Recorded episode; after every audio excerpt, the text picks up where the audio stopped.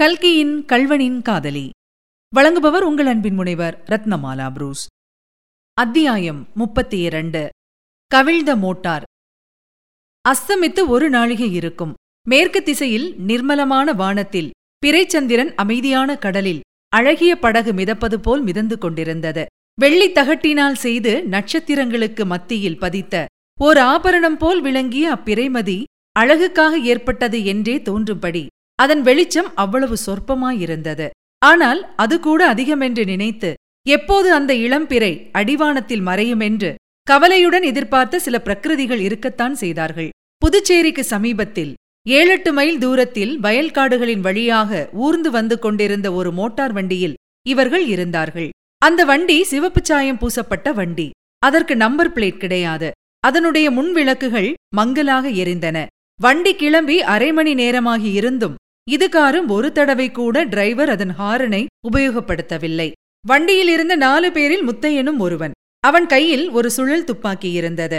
அவன் அதை தயாராய் கையில் பிடித்துக்கொண்டு வண்டிக்கு பின்புறமே பார்த்து கொண்டு வந்தான். பின்னால் போலீஸ் வண்டி தொடர்ந்து வந்தால் அதை நோக்கி சுட வேண்டும் என்பது அவனுக்கு உத்தரவு.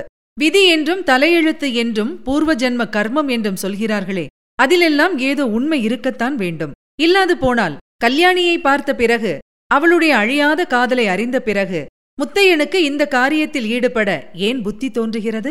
பிறைச்சந்திரன் மறையும் தருணத்தில் இதுகாரும் காடு மேடுகளில் வந்து கொண்டிருந்த அந்த மோட்டார் நல்ல சாலையை அடைந்தது. அந்த இடத்தில் அச்சாலை ஒரு பெரிய ஏரியின் கரை மீது அமைந்திருந்தது. ஏரியில் ஜலம் நிறைந்து அலைமோதிக் கொண்டு காணப்பட்டது. சுமார் அரை மைல் தூரம் சாலை இப்படி ஏரிக்கரையோடு போய் அப்பால் வேறு பக்கம் திரும்பிச் சென்றது. மோட்டார் அச்சாலையில் ஏறியதும் டிரைவர் வண்டியின் ஆக்சிலரேட்டரை காலால் ஒரு மிதி மிதித்தான். வண்டி பீத்துக் கொண்டு கிளம்பிற்று. இனி அபாயமில்லை என்று எண்ணி வண்டியில் இருந்தவர்கள் பெருமூச்சு விட்டார்கள். முத்தையன் கூட ரிவால்வரின் பிடியை சிறிது தளர்த்தினான். திடீரென்று ஹால்ட்! என்று ஒரு சத்தம் கேட்டது. பல போலீஸ் விளக்குகளின் வெளிச்சம் பளீரென்று மோட்டாரின் மேல் விழுந்தது. சாலை ஏரிக்கரையிலிருந்து திரும்பும் இடத்தில் இருபது முப்பது போலீஸ்காரர்கள் எழுந்து நின்றார்கள். அதே சமயம் பின்னாலிருந்து ஒரு மோட்டார் அதிவேகமாக வரும் சத்தம் கேட்டது. வண்டிக்குள்! நிறுத்தாதே! விடு! என்று ஒரு உத்தரவு பிறந்தது. டிரைவர் ஆக்சிலரேட்டரை இன்னும் ஒரு அழுத்து அழுத்தினான். வண்டி பாய்ந்து சென்றது. ஷூட்! என்று ஒரு பெருங்குரல் அப்போது கிளம்பிற்று. அநேக துப்பாக்கிகளிலிருந்து ஏக காலத்தில் குண்டுகள் கிளம்பின. முத்தையன் சுட்டான்.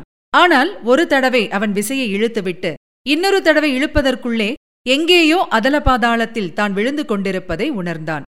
போலீஸ்காரர்களுடைய குண்டுகளில் ஒன்று மோட்டாரின் டயரில் பட்டு டயர் கிழிந்து வண்டி ஒரு திரும்பு திரும்பி ஏரியை நோக்கிச் சென்றது. இது ஒரு வினாடி. அடுத்த வினாடி வண்டி தண்ணீரில் தலைகீழாய் விழுந்து முழுகியே போயிற்று.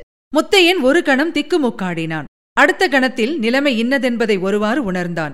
மோட்டாருடன் தண்ணீரில் முழுகியிருக்கிறோம் என்பது அவனுக்கு ஞாபகம் வந்ததும் சரி பிழைத்துக் கொள்ளலாம் என்று அவனுக்கு தைரியம் வந்தது. தண்ணீர் என்பது அவனுக்கு தாயின் மடியைப் போல் அவ்வளவு பிரியமானதல்லவா?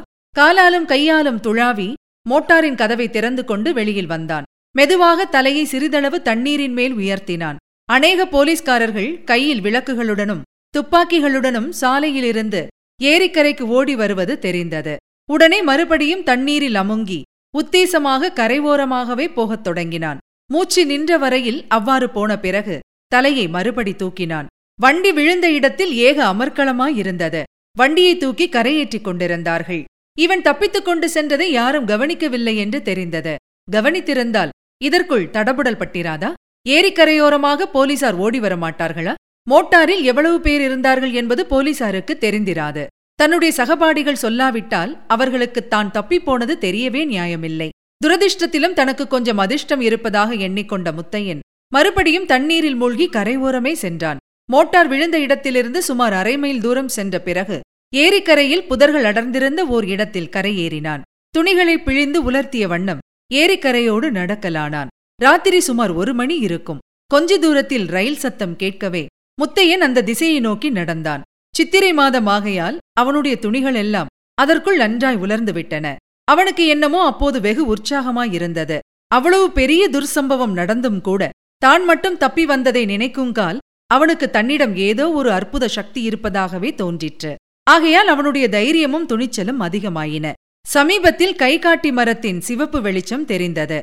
அதை நோக்கி முத்தையன் சென்றான். அவன் ஸ்டேஷனை அடைந்ததும் சென்னைக்கு போகும் ரயில் வந்து நின்றதும் சரியா இருந்தது. நல்ல வேளையாய் அவன் இடுப்பில் கட்டியிருந்த பணப்பை பத்திரமா இருந்தது. சென்னைக்கு ஒரு டிக்கெட் எடுத்துக்கொண்டு ரயில் ஏறினான். அவன் ஏறிய வண்டியில் ஒரே கூட்டம். அத்துடன் பாட்டும் கூத்தும் பிரமாதப்பட்டன.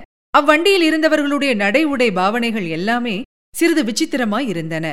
முத்தையன் தன் பக்கத்திலிருந்தவனுடன் பேச்சு கொடுத்தான். அவர்கள் ஒரு பிரபல நாடக கம்பெனியை சேர்ந்தவர்கள் என்றும் சென்னையில் நாடகம் நடத்துவதற்காக போகிறார்கள் என்றும் தெரிந்து கொண்டான். இதுவரை நீங்கள் கேட்டது கல்கியின் கல்வனின் காதலி. வழங்கியவர் உங்கள் அன்பின் முனைவர் ரத்னமாலா புரூஸ். மீண்டும் அடுத்த அத்தியாயத்தில் சந்திக்கலாம். தொடர்ந்து இணைந்திருங்கள். இது உங்கள் தமிழோசை எஃப்எம். இதெட்டு திக்கும் எதிரொலிக்கட்டும்.